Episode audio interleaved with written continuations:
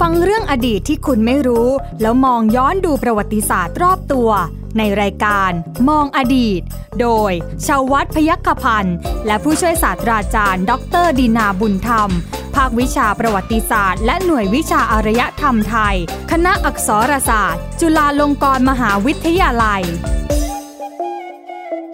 สวัสดีครับ คุณผู้ฟังครับต้อนรับคุณผู้ฟังเข้าสู่รายการมองอดีตครับ กับผมใหญ่ชวัฒน์พยกพันธ์ทางไทย PBS Podcast นะฮะคุณผู้ฟังครับเอาละครับวันนี้นะฮะคุณผู้ฟังครับรายการมองอดีตมีเรื่องราวในอดีตต่างๆ มากมายนะครับมาเล่าให้คุณผู้ฟังได้ฟังแต่ผมไม่ได้เล่าเองนะฮะคุณผู้ฟังเล่าไปแล้วไม่ค่อยมีใครเชื่อ ต้องอาจารย์ละฮะ นะฮะอาจารย์นะครับก็มาประจำกับรายการของเรานะครับผู้ช่วยศาสตราจารย์ดรดีนาบุญธรรมอาจารย์จากภาควิชาประวัติศาสตร์และหน่วยวิชาอารยธรรมไทย คณะอักษรศาสตร์จุฬาลงกรณ์มหาวิทยาลัย สวัสดีครับอาจารย์ครับ ครับ สวัสดีครับคุณใหญ่ครับ สวัสดีท่านผู้ฟังทุกท่านด้วยครับ เอาละฮะคุณผู้ฟังครับ อาจารย์มาแล้ววันนี้เนี่ยนะ ครั ฮะ บ คุณผู้ฟังครับจริงๆ เราก็ทำรายการมาเป็นเหมือนคล้ายๆซีรีส์นะอาจารย์ อ่า ก็คือจะจะเป็นเรื่องราวของอันนั้นสัก 3 4 EP ครับ 5 EP ว่าไปนะฮะอย่างตอนนี้เนี่ยขอเปลี่ยน อ่า ผมอยากรู้เรื่องของความรุนแรง อืมตายแล้วเป็นผู้ พวกชอบใช้ความรุนแรงนะ เรื่องของความรุนแรงใน เออ ประวัติศาสตร์นะคุณ ครับ ผู้ฟังครับ จริง ๆ มันก็มีอยู่หลายเรื่องแหละแต่ว่ามันจะมีเรื่องเนื้อคือเรื่องของการทำสงคราม ใช่ ในประวัติศาสตก็ร์ เกิดขึ้นทั่วทุกมุมโลก ใช่ นะครับ ผมเองเรียนมาตั้งแต่เด็ก ๆ อาจารย์ก็ศึกษามาตั้งแต่เด็ก ครับ ๆ เราก็จะเรียนรู้ประวัติศาสตร์การทำสงครามส่วนใหญ่ก็จะเป็นของของพม่าหรือเมียนมา อ่า นะฮะอ่ากับกับสยามหรือประเทศไทยของเรา ครับ ในสมัยกรุงศรีในสมัยสุขโขทัย เออ ว่าไป แต่เมื่อกี้เนี่ยเรามาทำความเข้าใจ ผมกับอาจารย์มาทำความเข้าใจเรื่องประวัติศาสตร์เกี่ยวกับการทำสงครามอาจารย์เล่าสนุกมาก ก็เลยบอกว่าอาจารย์นะถึงเวลาจะต้องขยายเครือข่ายไปถึงคุณผู้ฟังแล้วฮะ ครับ นะฮะ เออ วันนี้เนี่ยอาจารย์ผมขอเริ่มต้นเรื่องของการทำสงครามกันก่อน ครับ ก่อนที่จะมีแบบบ้านเมืองที่เป็นของไทยเรา เออ ในสมัย สุโขทัย ก่อนสุโขทัยอะอย่าง ครั นี้ บ อาจารย์มันมีอะไรน่าสนใจบ้างอาจารย์ เพราะว่าจริงๆแล้วอย่างที่เราทราบดีใช่ไหมประวัติศาสตร์ไทยของเราเนี่ยนะคุณใหญ่ ครับ ตอนนี้ทุกวันนี้ก็เป็นที่ยอมรับแล้วว่าประวัติศาสตร์ไทยไม่ได้เริ่มต้นตั้งแต่สมัยสุขโขทัย อ่า ใช่ไหม ครับ เพราะว่าก่อนสมัยสุขโขทัยเนี่ยเรามีมีบ้านเมืองใช่ไหม ครับ มีบ้านเมืองมีรัฐซึ่งเป็นบ้านเมืองที่เป็นเป็นเป็นบ้านเมืองเป็นรัฐเป็นอาณาจักรที่มีกษัตริย์ปกครองอ่ะ ครับผม นะครับเอ่อเอ่อแล้วก็รับวัฒนธรรมแบบอินเดียมา ซึ่งได้วางรากฐานไอ้ความเป็นบ้านเป็นเมืองเป็นรัฐเนี่ยนะครับให้กับคนไทย อืม นะที่จะจะสร้างบ้านแปลงเมืองขึ้นเป็นเป็นสุขโขทัยเป็นล้านนาเป็นอยุธยาต่อมาเนี่ย ครับ นะครับแต่บ้านเมืองยุคก่อนสุขโขทัยเนี่ยนะมันเป็นบ้านเมืองซึ่งเจ้าของบ้านเจ้าของเมืองอะ่ะยังไม่ใช่คนไทย อืม ไม่ใช่กลุ่มคนที่พูดภาษาไทย ครับ ส่วนอ่าเป็นมอญบ้าง เป็นคนเขมรบ้างใช่ไหมเป็นล้วบ้างอะไรประมาณอย่างเงี้ย อ่า นะค ครับ รับ ซึ่งเป็นชาติพันธุ์เก่าแก่ ซึ่งพูดง่ายๆอยู่มาก่อนคนไทยอ่ะบนแผ่นดินที่เป็นประเทศไทยปัจจุบัน อืม ใช่ไหมฮะหรือก่อนหน้ายุคของคนเหล่านี้ไป ที่เรียกว่ายุคประวัติศาสตร์แล้วเนี่ย ครับ เราก็ต้องไม่ลืมว่าดินแดนที่เป็นประเทศไทยเราในปัจจุบันเนี่ยเป็นที่อยู่อาศัยตั้งถิ่นฐานของมนุษย์ ยุคดึกดำบรรพ์น่ะ อ่า ใช่ไหมคือยุคก่อนประวัติศาสตร์เนี่ย ปัจจุบันนี้การสำรวจขุดค้นทางโบราณคดีก่อนประวัติศาสตร์เนี่ย ก็ยิ่งยิ่งสำรวจมากขึ้น เราก็ยิ่งพบหลักฐานเก่าแก่มากขึ้น ครับ พบร่องรอยการตั้งถิ่นฐานอยู่อาศัยของมนุษย์ในดินแดนที่เป็นประเทศไทยปัจจุบันเนี่ยเก่าขึ้นไปอีก อื ใช่ไหมครับ ฮะ เดี๋ยวนี้จนถึงสมัยก่อนเนี่ยเขาบอกว่าประมาณ6กแสนปีนี่ก็เรียกว่าเก่าแล้วนะ อาจารย์หกแสนปีนี่เก่ามากอาจารย์ มากแล้ว ใช่ แต่ปัจจุบันเนี้ยคุณใหญ่ ครับ หลักฐานไอ้ฟอสซิลของมนุษย์ยุคแรก ๆ ที่พบในเขต อืม ประเทศไทยปัจจุบันเนี่ยทะลุกำหนดอายุได้ตามวิธีคาร์บอน 14เนี่ยนะครับฟอสซิลอันนั้นเนี่ยทะลุล้านกว่าปีไปแล้ว อืม เหมือนกับอีกหลาย ๆ ส่วนของภูมิภาคเอเชียตะวันออกเฉียงใต้ เขาไปเจอที่ นะ ไหนครับ ฮะอาจารย์ไอ้ทะลุกระดูกทะลุ เอ่ ลาน อ เนี่ย ที่ลำปาง อ่า ที่ลำปางมีฟอสซิลของมนุษย์กลุ่มมนุษย์โฮโมอิเร็กตัสเนี่ยซึ่งเป็นมนุษย์ยุคแรก ๆ มนุษย์สสกุลเดียวกับมนุษย์ปักกิ่ง มนุษย์ชวา อ่าครับ นะครับ ซึ่ง ที่ที่ปักกิ่งที่เมืองจีนกับในเกาะชวาเนี่ยเขาเจอฟอสซิลมนุษย์ตระกูลเนี้ยนะครับ ซึ่งเขาบอกว่าเป็นมนุษย์ยุคแรก ๆ ที่พัฒนาขึ้นขึ้นจากอะไร จากสัตว์ตระกูลไพรเมตอะ อืม สัตว์ตระกูลลิงอะ ตระกูล ที่ ลิง พัฒนาขึ้นในทวีปแอฟริกา ครับ แล้วก็อพยพกันจากแอฟริกแอฟริกาเนี่ยไปยังส่วนต่างๆ ของโลก อืม รวมทั้งในทวีปเอเชีย ครับ ฟอสซิลของโฮโมอิเร็กตัสที่อยู่ในจีนกับในเกาะชวาเนี่ยที่พบมากมายเนี่ยเก่ากว่าในบ้านเราอีกนะ มันมีความเป็นไปได้ไหมอาจารย์ว่าณตอนนั้นเนี่ย ครับ มนุษย์ในตอนนั้นเนี่ยอ่าทวีปในตอนนั้นเนี่ยมันยังไม่ได้ห่างกันมากขนด ไม่ห่างกันเอเชียตะวันออกเฉียงใต้เนี่ยติดกันเป็นแผ่นดินเดียวกันเลย อืม ทั้งแผ่นดินใหญ่และทั้งหมู่เกาะ ครับ เพราะฉะนั้นมนุษย์จึงกระจายตัว คุณใหญ่คิดดูก็แล้วกันถ้าถ้ามีในชวา ครับ มีมนุษย์กลุ่มนี้อยู่ในชวา แล้วขึ้นไปทางเหนือมีอยู่ที่ที่เมืองจีนด้วยอะ อืม เอเชียตะวันออกเฉียงใต้จะไม่มีเหรอ ใช่ แล้วเราก็พบในอีกหลาย ๆ ส่วนของเอเชียตะวันออกเฉียงใต้นะค ครั รับ บ มนุษย์ในกลุ่มนี้นะซึ่งร่องรอยเขาย้อนกลับไปได้ถึง 2 ล้านปีแล้วนะ อืม ตอนนั้น นะ ทำสงครามหรือยังอาจารย์ ตอนนั้นอ่าซึ่งตรงเนี้ย เราก็ต้องมามามาดูว่า ในเมื่อมันมีมนุษย์ที่เกิดขึ้นนะครับ ครับ คุณใหญ่ในยุคก่อนประวัติศาสตร์เนี่ยมนุษย์ในยุคก่อนประวัติศาสตร์เนี่ยยังไม่ได้ตั้งตัวเป็นบ้านเป็นเมืองเป็นรัฐอะไรต่างๆ ก็จริงใช่ไหม ครับ แต่ยิ่งระยะเวลาผ่านไปเรื่อยๆเนี่ยใช่ไหมจากจากยุคเป็นแสนปีมาถึงระดับระดับหมื่นปี เพราะจริง ๆ แล้วเนี่ยยุคก่อนประวัติศาสตร์ในเอเชียตะวันออกเฉียงใต้ กับในประเทศไทยปัจจุบันเนี่ยคุณใหญ่ ครับ มันได้ตั้งแต่ล้านกว่าปีที่แล้ว อืม นะที่พบว่ามีมีร่องรอยของมนุษย์ยุคแรก ๆ เกิดขึ้นเนี่ย ครับ ลงมาจนกระทั่งถึงก่อนจะเข้าสู่ยุคประวัติศาสตร์เนี่ยตั้งแต่เป็นล้านลงมาจนกระทั่งถึงพันกว่าปีอะ อืม นะครับถึงพันกว่าปีอะนะแล้วหลังจากนั้นพอรับอารยธรรมอินเดียแล้วใช่ไหมมันก็เริ่มมีบ้านมีเมืองแบบอินเดีย ครับ แล้วก็มีการใช้ตัวอักษรแบบอินเดียมาบันทึกเรื่องราว ครับ ก็เกิดเข้าสู่ยุคประวัติศาสตร์ นี่ระหว่างนั้นเนี่ยสังคมมนุษย์ในดินแดนประเทศไทยปัจจุบันกับในเอเชียตะวันออกเฉียงใต้ แต่ละแห่งแต่ละจุดอะโตขึ้นเรื่อย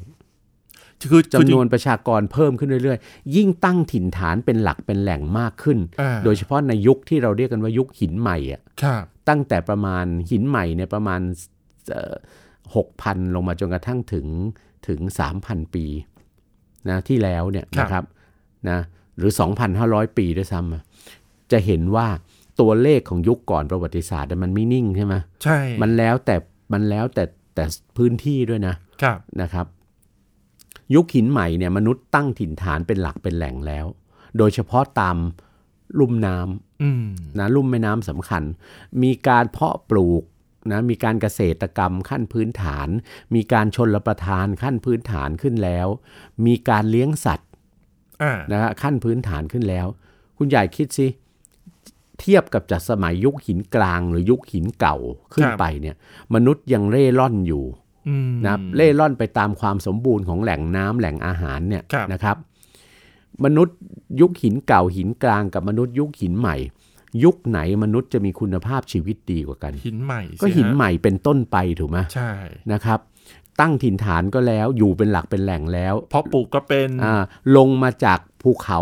หน้าผาแล้ว ซึ่งอยู่ตามเถื่อนตามถ้ำแล้ว อ่า ลงมาเพาะปลูกตั้งบ้านตั้งเรือนอยู่ริมแม่น้ำแล้ว ครับ นะผลผลิตส่วนเกินมันก็เกิด อื ใช่ไหมพอผลผลิตส่วนเกินมันก็เกิดปุ๊บเนี่ยอะไรขยายตัวทันที เมือง เมืองจำนวนประชากร ใช่ ก่อน ด้วย ใช่ไหม นะฮะ จำนวนประชากรก่อน เพราะว่าถ้าอยู่อย่างอดอดๆอยากๆใครจะคิดอยากจะเพิ่มประชากรล่ะใช่ไหม ใช่ฮะ นะฮะอยู่อย่างเร่ร่อนอยู่อย่างไร พอตั้งถิ่นฐานแล้วเนี่ยในท้ายที่สุดจากบ้านโตเป็นเมือง อืม ในไปปลายยุคก่อนประวัติศาสตร์เนี่ย ครับ ช่วงเวลาตรงนี้แหละคุณใหญ่ เราพบว่ามันมีชุมชนก่อนประวัติศาสตร์เนี่ยกระจัดกระจัดกระจายทั่วไปหมดเลยในดินแดนประเทศไทยปัจจุบันนะครับ ชุมชนเหล่านี้มันมีร่องรอยจากที่ได้จากการสำรวจขุดค้นทางโบราณคดีเนี่ยมันมีร่องรอยระบุว่าชุมชนเหล่านี้มีทั้งติดต่อสัมพันธ์กันนะในเชิงบวก อืม คือเอาเอาเอาผลิตผลของแต่ละท้องถิ่นมาแลกเปลี่ยนกัน ครับ ระบบเงินตรายังไม่เกิดขึ้นใช่ไหมก็ ขนสินค้าของตัวจากถิ่นของตัวไปแลกกับของถิ่นโน้นใช่ไหม ในราคา อะไต่ ที่ งๆ เสมอกัน ใช่ แต่ในขณะเดียวกัน มันเกิดสิ่งที่โดยที่เราไม่จำเป็นต้องไปหาหลักฐานที่ไหนมามากหรอกนะ อ่า มันก็เกิดสงครามขึ้นได้ แต่มันจะมันไม่ใช่สงครามประเภทที่เปรียบเทียบกับสงครามในยุคหลังๆมา สงครามซึ่งอย่าเรียกว่าสงครามเลยเรียกว่าการยกพวกตีกันมากกว่า อ่าทะเลาะเบาะแว้งอ่ะ ทะเลาะเบาะแวงเพื่อแย่งทรัพยากรกันไง อ่าครับ ใช่ไหมครับ ครับ อ่าเชจากหมู่บ้านนี้หรือเมืองยุคต้นๆเมืองนี้อ่าก็ต้องยกทัพไปไปไปสู้รบกัน อืม เพื่อแย่งทรัพยากรใช่ไหมหรืออ่าเอ่อไอเมืองนี้หมู่บ้านนี้เมืองนี้นะเกิดเอ่อเรียกว่าอะไรนะมีประชากรมากที่สุด ครับ อยากจะรวมเอาเมืองเอาหมู่บ้าน ข้างๆ รอบๆนะเข้ามาเป็นหน่วยเดียวกับตัวเอง ครับ ใช่ไหมแต่เผอิญไอ้ไอ้ไอ้หมู่บ้านหรือเมืองรอบข้างเขาก็อยากอยู่ของเขาใช่ไหม อืม ก็อาจจะต้องมีการทำไมประลองกำลังกันหน่อย ครั ใช่ บ ไหมน่ะสงครามเกิดละใช่ไหมเพราะฉะนั้นสงครามในโลกยุคโบราณเนี่ยจริง ๆ ไม่ใช่เฉพาะในในเอเชียตะวันออกเฉียงใต้หรอกคุณใหญ่ ทั่วทุกมุมโลกอะ ครับ นะครับ มันเกิดจากเหตุผลของการความต้องการแย่งชิงทรัพยากรกัน อืม ใช่ไหมเป็นเป็นหลักอะนะครับ ณตอนนั้นนะ ณตอนนั้นนะครับ แล้วก่อนที่จะพัฒนาไปมีอะไรนะ มีความคิดเบื้องหลังหรือความคิดที่เป็นแรงผลักดัน เป็นพลวัตของการทำสงครามแหละที่ซับซ้อนกว่านั้น อืม ใช่ไหมเอ่อ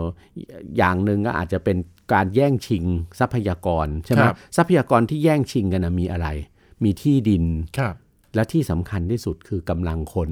อ่า ใช่ไหมครับ ครับ ซึ่งเป็นทรัพยากรสำคัญที่สุดในในโลกยุคโบราณ มี ใช่ไหม มีการแย่งน้ำเกิดขึ้นบ้าง กำลัง ไหมฮะ คนใช่อ่าอาจจะแย่งแย่งแย่งเอ่อจุดใช่ไหมแหล่งน้ำอะไร ครับ ต่างๆเนี่ยเนี่ยนะครับรวมถึงอีกอีกเรื่องหนึ่งก็คือ การสร้างความชอบธรรม อ่า ถูกไหม เดี๋ยวนะ ถ้า ถ้า เกิ เกิ ด ดไปตีบ้านเพื่อนชอบทำยังไง อ่ะชอบฮะาจารย์ ทำสิเพราะว่าสมมุติอ่ะคุณใหญ่เอ่อคุณใหญ่คุณใหญ่ครองบ้านครองเมืองอยู่ตรงตรงจุดหนึ่งแล้วคุณใหญ่มีคนมากกว่า อ่า บ้านเมืองของอาจารย์ ครับ ใช่ไหมแล้วคุณใหญ่ก็บอกว่า อยากกันนั้นเลยก็อยู่ใกล้ ๆ กันเนี่ย ถือโอกาสรวมรวมบ้านรวมเมืองซะเลยดีไหมอ่าคุณใหญ่ก็ทั้งๆทที่เอ่อทางอาจารย์ก็อยู่ของอาจารย์ดี อ่า ๆใช่ไหม อ่า คุณใหญ่บอกอยากกันนั้นเลยรวมมันเป็นที่เดียวกันซะเลย คนจะได้เป็นอันหนึ่งอันเดียวกัน อืม อะไรต่างๆ คุณใหญ่ก็ยกพวกมา นะ มาตีนะมามา มา มาสู้รบกันกับบ้านเมืองของอาจารย์หรือบ้านเมืองอื่น ครับ ๆ ถ้าชนะ คุณใหญ่ก็ได้สิทธิ์ในการที่จะรวม อืม รวมบ้านรวมเมือง รวมผู้คนได้ แล้วที่สำคัญที่สุด คุณใหญ่ก็จะได้มีฐานะสูงสุด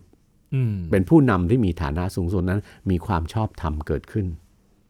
โดยอัตโนมัติ โดยอัตโนมัติ ผ่ากรทำสงคราม ใช่ โดยโดยอัตโนมัติผ่านการการทำสงครามในแบบต้นๆเนี่ยใช่ไหม อาจารย์ครับจริง ๆ แล้วพอ ครัพบอพูดพูดมาเนี่ย ถ้าจัดลำดับความสำคัญระหว่างการทำสงครามเพื่อเพิ่มจำนวนประชากร อ่า การทำสงครามเพื่อแย่งชิงทรัพยากร ครับ อันไหนสำคัญกว่าอาจารย์ ในในในสมัย เบื้อง นั้น ต้นเลย น่าจะต้องเป็นเรื่องของการแย่งชิงทรัพยากรมากกว่า อืม คุณใหญ่อย่าลืมทรัพยากรเนี่ยมันรวมกำลังคนอยู่ในนั้นด้วยนะ อ่า นะครับ ครับ แต่ขณะเดียวกันพอพอพอหลังจากนั้นปุ๊บเนี่ยเออมันเลยเกิดเกิดความรู้สึกว่า ก็ในเมื่อไปดึงเข้ามาดึงทรัพยากรจากบบ้านจากเมืองอื่น ๆ เข้ามาได้แล้วเนี่ย สู้รวมเข้าเข้ามาด้วยไม่ดีกว่าเหรอ อืม ใช่ไหมครับถ้าเข้าเป็นเป็นส่วนหนึ่งของของดินแดนของเราอะไรประมาณอย่างนั้นน่ะ นั่นหมายความว่าการทำสงครามหนึ่งครั้งเนี่ยมันได้มาทั้งหมด ใช่ สงครามเนี่ยยังไงมันก็ต้องเป็นกิจกรรมที่มนุษย์ต้องทำมาตั้งแต่สมัยโบราณอะ อืม ใช่ไหมเอาแล้วยิ่งพอมันเข้าสู่ยุคประวัติศาสตร์แล้วเนี่ยบ้านเมืองในบนบนแผ่นดินใหญ่เอเชียตะวันออกเฉียงใต้เนี่ยพอหลังจากรับอารยธรรมอินเดียไปแล้วเนี่ยนะบรรดาบรรดาผู้นำผู้ปกครองใช่ไหมของของบ้านเมืองในยุคปลายยุคก่อนประวัติศาสตร์เนี่ย ครับ นะที่เขาเป็นพ่อหัวหน้าพ่อบ้านพ่อเมืองอะไรทั้งหลายแหล่เนี่ย เขารับวัฒนธรรมอินเดียรับศาสนา พราหมณ์ ศาสนาพุทธ อืม จากอินเดียเข้าไปเนี่ยนะครับ มีพราหมณ์มีพระสงฆ์เข้ามานะพราหมณ์มาทำพิธีอภิเษกให้ให้บรรดาอะไร ผู้น พ่อบ้านพ่อเมืองผู้นำท้องถิ่นทั้งหลายแหน่ ครับ ขึ้นเป็นกษัตริย์ ำอืม ขึ้นเป็นราชาตามแบบอินเดียเนี่ยคือความเป็นกษัตริย์ความเป็นราชาเนี่ยมันมันมันเห็นน่ะจากพิธีกรรมต่างๆ ว่ามันมีความศักดิ์สิทธิ์เข้ามา ครับ คือจากคนธรรมดาจากผู้นำที่เป็นคนธรรมดาเนี่ยยกฐานะขึ้นมาเป็นกษัตริย์เป็นราชา ที่มีภาวะที่ศักดิ์สิทธิ์ อืม ตามความเชื่อของพราหมณ์คือเป็นอะไร เป็นอวตารของของพระเป็นเจ้าใช่ไหม อ่าฮะ เป็นภาคหนึ่งของพระเป็นเจ้าอะไรต่างๆ โอ้โห ยิ่งยิ่งอะไรเข้าไปใหญ่เลย ยิ่งมีคุณสมบัติที่ ใช่ พิเศษขึ้นไป และคุณสมบัติที่พิเศษอันเนี้ยนะครับ ในศาสนาพราหมณ์หรือแม้แต่ในพุทธศาสนา เขาก็มีการจัดลำดับ อืม ว่ากษัตริย์เนี่ยไม่ได้มีฐานะเท่ากันหมดนะ ครับ อย่างในสมัยในอินเดียโบราณเนี่ยเขาบอกหรือในชมพูทวีปเนี่ยบอกกษัตริย์ในชมพูทวีปเนี่ยไม่ได้มีฐานะเท่ากันหมดนะ อื มีกษัตริย์ในรัฐเล็ก กษัตริย์ในรัฐใหญ่ใช่ไหมกษัตริย์ในรัฐที่เรียกว่ารวมรัฐรัฐน้อยใหญ่เข้าด้วยกันที่เรียกว่าอาณาจักรหรือจักรวรรดิน่ะ ครับ ใช่ไหมเพราะฉะนั้นมีลำดับขั้น เพราะฉะนั้นพอผู้นำในเอเชียตะวันออกเฉียงใต้ ผู้นำพื้นเมืองในเอเชียตะวันออกเฉียงใต้ ยกฐานะขึ้นเป็นกษัตริย์ปุ๊บ ครับ ใช่ไหมก็เริ่มไอความรู้สึกอย่างนี้แหละ อืม ความต้องการแข่งขันกันระหว่างระหว่างกษัตริย์บ้านเล็กเมืองน้อยทั้งหลายแหล่เนี่ยนะเพื่อที่จะพิสูจน์ความชอบธรรมไงว่าใครมีความชอบธรรมใครมีสถานะที่สูงส่งกว่ากัน มันก็เริ่มนำไปสู่เรื่องของการทำสงครามอีกแล้ว อืม แต่ในดินแดนที่เป็นประเทศไทยปัจจุบันเนี่ยเมื่อเข้าสู่ยุคประวัติศาสตร์ใหม่ๆเนี่ย ครับ เราทราบดีว่าบ้านเมืองผู้คนและบ้านเมืองเนี่ยยังไม่ใช่เป็นกลุ่มคนที่พูดภาษาไทย ครับ หรือหรือหรือที่เราเรียกว่าคนไทยอะในเวลาต่อมาเนี่ยยังเป็นบ้านเมืองของคนที่พูดภาษามอญภาษาล้วภาษาเขมร อ่า อยู่ใช่ไหมครับ ครับ โดยเฉพาะอย่างยิ่งใครพัฒนาขึ้นเป็นบ้านเป็นเมืองขนาดใหญ่เร็วกว่ากัน คนนั้นก็จะอยู่ในสถานะที่เป็นแหละไรทำสงครามได้เร็วกว่านั้น ครับ ใช่ไหมเผอิญว่าบนแผ่นดินใหญ่นะของเอเชียตะวันออกเฉียงใต้เนี่ยอย่างดินแดนดินแดนประเทศไทยปัจจุบันเราเนี่ยนะครับ ต่อกันไปใช่ไหมบนแผ่นดินใหญ่เนี่ย ครับ มันมีสองชนชาตินะคุณใหญ่ อืม ที่ที่เกิดเป็นอาณาจักรใหญ่ขึ้นมาพร้อม ๆ กัน ครับ คือชาวมอญกับชาวเขมรใช่ไหมชาวมอญก็อาณาจักรบ้านเมืองของชาวมอญเนี่ยถิ่นฐานของเขาอยู่จากภาคกลางของประเทศไทย ครับ เอาตั้งต้นเซตตั้งแต่ภาคกลางของประเทศไทยไปทางตะวันตก อ่า ใช่ไหมข้ามเขาตะนาวสีไปทางใต้ของพม่า ดินดอนสามเหลี่ยมปากแม่น้ำอิระวดีพูดง่ายๆระหว่างแม่น้ำเจ้าพระยากับแม่น้ำอิระวดีอะ ครับ นั่นคือที่อยู่ของคนมอญ อืม นะครับ ทีนี้ไปทางตะวันออก ฝั่งตะวันออกของแม่น้ำเจ้าพระยาไปยันทะเลสาบเขมร อ่าคบ รวมถึงที่ราบภาคภาคกลางฝั่งตะวันออกของแม่น้ำเจ้าพระยา อีสานใต้ใช่ไหมลงไปยันประเทศกัมพูชาปัจจุบันน่ะ ครับ นะเวียดนามตอนใต้อีกนะน่าเป็นถิ่นฐานของชาวคแมรหรือชาวเขมรใช่ไหม อื เพราะฉะนั้น สงครามยุคเก่านะในยุคยุคบ้านเมืองสมัยเก่าเนี่ยนะครับเอ่อมันมีตัวอย่างโดยเฉพาะสงครามระหว่างอาณาจักรเขมรกับบ้านเมืองของคนเชื้อสายมอญน่ะ ครับ ในลุ่มแม่น้ำเจ้าพระยาเนี่ยนะครับ สงครามที่สำคัญมากเลย อยู่ในช่วงเวลาประมาณเอ่อครึ่งหลังของพุทธศตวรรษที่ 16 ครับ นะครับครึ่งหลังของพุทธศตวรรษที่ 16เนี่ยในอาณาจักรเขมรนะอาณาจักรเขมรเติบโตจนช่วงเวลานั้นเนี่ยครึ่งหลังของพุทธศตวรรษที่ 16เนี่ยอาณาจักรเขมรหรืออาณาจักรกัมพูชาโบราณเนี่ยเจริญเติบโตนะเรียกว่ากำลังพัฒนาไปถึงขีดสุด ครับ นะครับประชากรก็เพิ่มนะเอ่อแสนยานุภาพทางการทหารก็เพิ่มนะเพราะฉะนั้นกษัตริย์กัมพูชาในเวลานั้นเนี่ยนะครับเอ่อนะคือพระเจ้าสุริยะวรมันที่หนึ่ง ครับ นะพระเจ้าสุริยะวรมันที่หนึ่งเนี่ยทรงทิ้งจารึกเอาไว้หลักหนึ่ง ครับ นะจารึกเอาไว้หลักหนึ่ง ซึ่งปัจจุบันเนี่ยเขาเรียกกันว่าจารึกโอเสเมด อืม นะครับอยู่ในประเทศกัมพูชานะในจารึกโอเสเมดเนี่ยเป็นหลักฐานที่ดีที่สุดเป็นจารึกภาษาสันสกฤตกับเขมรโบราณสองด้านนะครับ เนื้อความเหมือนกัน อ่าน นะในจารึกโอสเมดเนี่ยเป็นหลักฐานชั้นเลิศเลย แสดงให้เห็นถึงการขยายอิทธิพล แสนยานุภาพทางการทหาร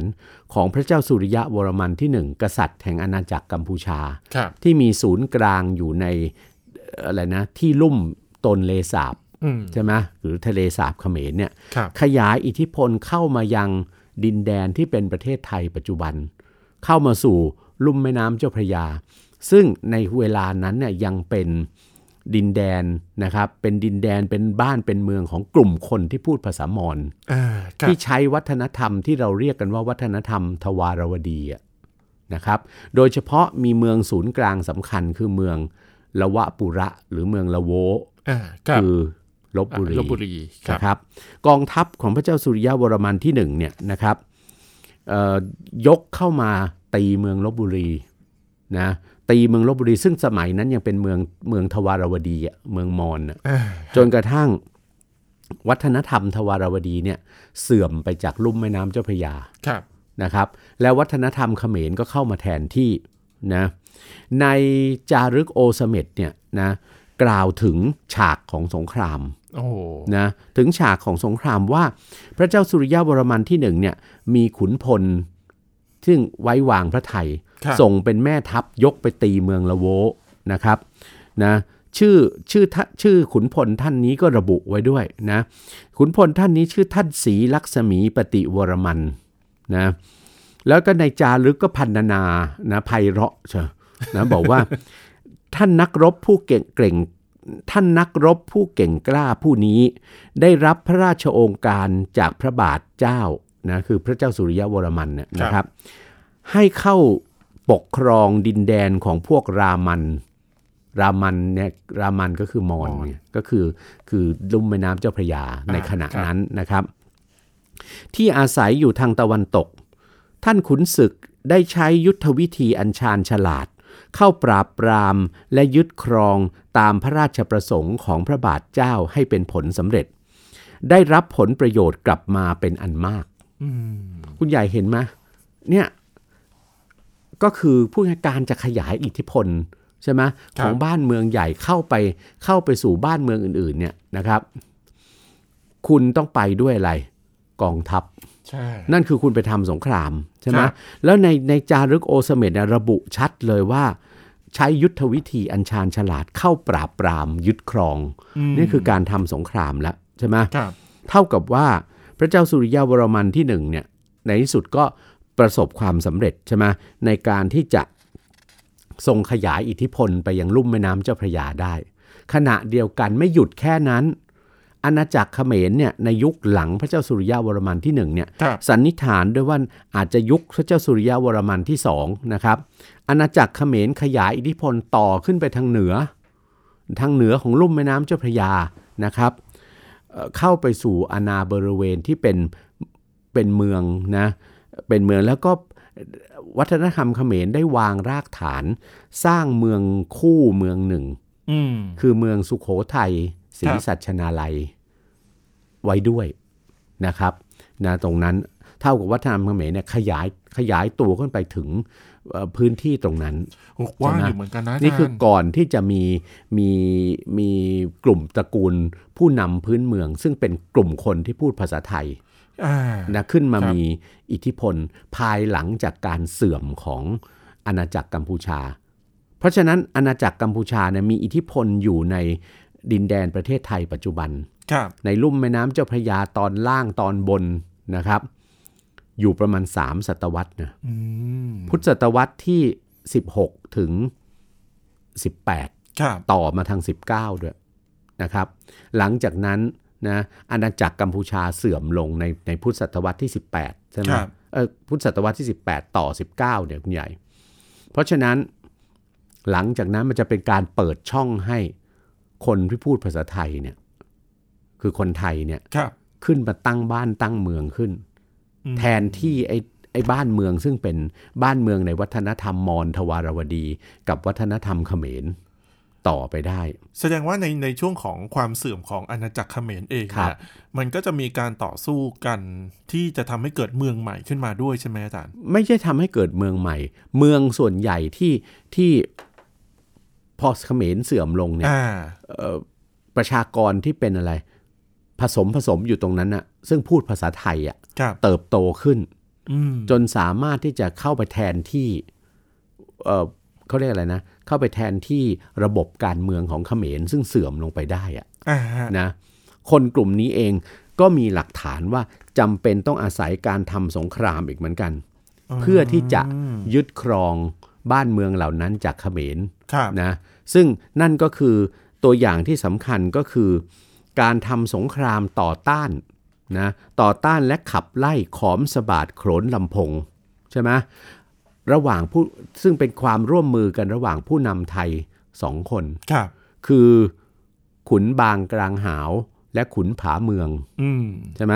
แล้วก็สงครามเนี้ยอาจจะเกิดอยู่ระหว่างปีพุทธศักราชค1781รับ ลงมาจนกระทั่งถึงประมาณ 1,800 อืม ซึ่งนักประวัติศาสตร์แนวชาตินิยมเขาก็อาจจะเรียกกันไปในในลักษณะว่าสงครามปลดแอก จากอะไรนะ อิทธิพลเขมร อ่า ซึ่งจริงๆ มันอาจจะไม่ใช่การปลดแอกก็ได้ แต่ ใช่ไห มันคือความเสื่อมหรือว่าการ มัน แทน คือ ที่เข้า มัน มา คือความพยายามจะแทนที่อ่ะ เพราะว่าในเวลานั้นเนี่ย อิทธิพลของเขมรก็เสื่อมลงเต็มที่แล้วอ่ะ ใช่ไหมครับ ครับ นะแล้วก็เอ่อและที่สำคัญสุดผู้นำไทยอ่ะอย่างเช่นตัวอย่างเช่นสองท่านนี้นะขุนบางกลางหาวกับขุนผาเมืองเนี่ย ครับ พอท่านยึดเมืองสุขโขทัยศรีสัชนาลัยใช่ไหมจากขอมสบาดโขนลำพง ซึ่งทุกวันนี้ก็ถกเถียงกันอยู่ว่าหมายถึงหมายถึงผู้นำเขมรจากไหนจากเขมรเองหรือจากละโว อืม หรือลบบุรีใช่ไหม ครับ อ่าอันนั้นก็คือฉากของสงครามในยุคก่อนไทยใช่ไหมในยุคก่อนก่อนสุโขทัยจะเกิดขึ้น ครับ การเกิดของสุโขทัยเองก็ต้องอาศัยการทำสงครามด้วยเช่นกัน เช่นกันนะ นะ ฮะ ครับ เอาละฮะคุณผู้ฟังครับนี่คือเรื่องราวของสงครามในยุคในยุคก่อนประวัติศาสตร์ แล้วก็ยุคก่อนที่จะมีบ้านเมืองของไทยเกิดขึ้นนะฮะคุณผู้ฟังครับ นี่คือเรื่องราวทั้งหมดยังไงก็สามารถติดตามได้ในรายการมองอดีตทางไทย PBS Podcast นะฮะวันนี้ผมใหญ่ชวัฒน์พยกพันธ์แล้วก็ผู้ช่วยศาสตราจารย์ดรดีนาบุญธรรมต้องลาคุณผู้ฟังไปก่อนนะครับ สวัสดีครับ สวัสดีครับ ติดตามรายการได้ที่ www.thaipbspodcast.com แอปพลิเคชัน Thai PBS Podcast หรือฟังผ่านแอปพลิเคชัน Podcast ของ iOS Google Podcast Android Podbean SoundCloud และ Spotify ติดตามความเคลื่อนไหวของรายการและแสดงความคิดเห็น โดยกดถูกใจที่ facebook.com/thaipbspodcast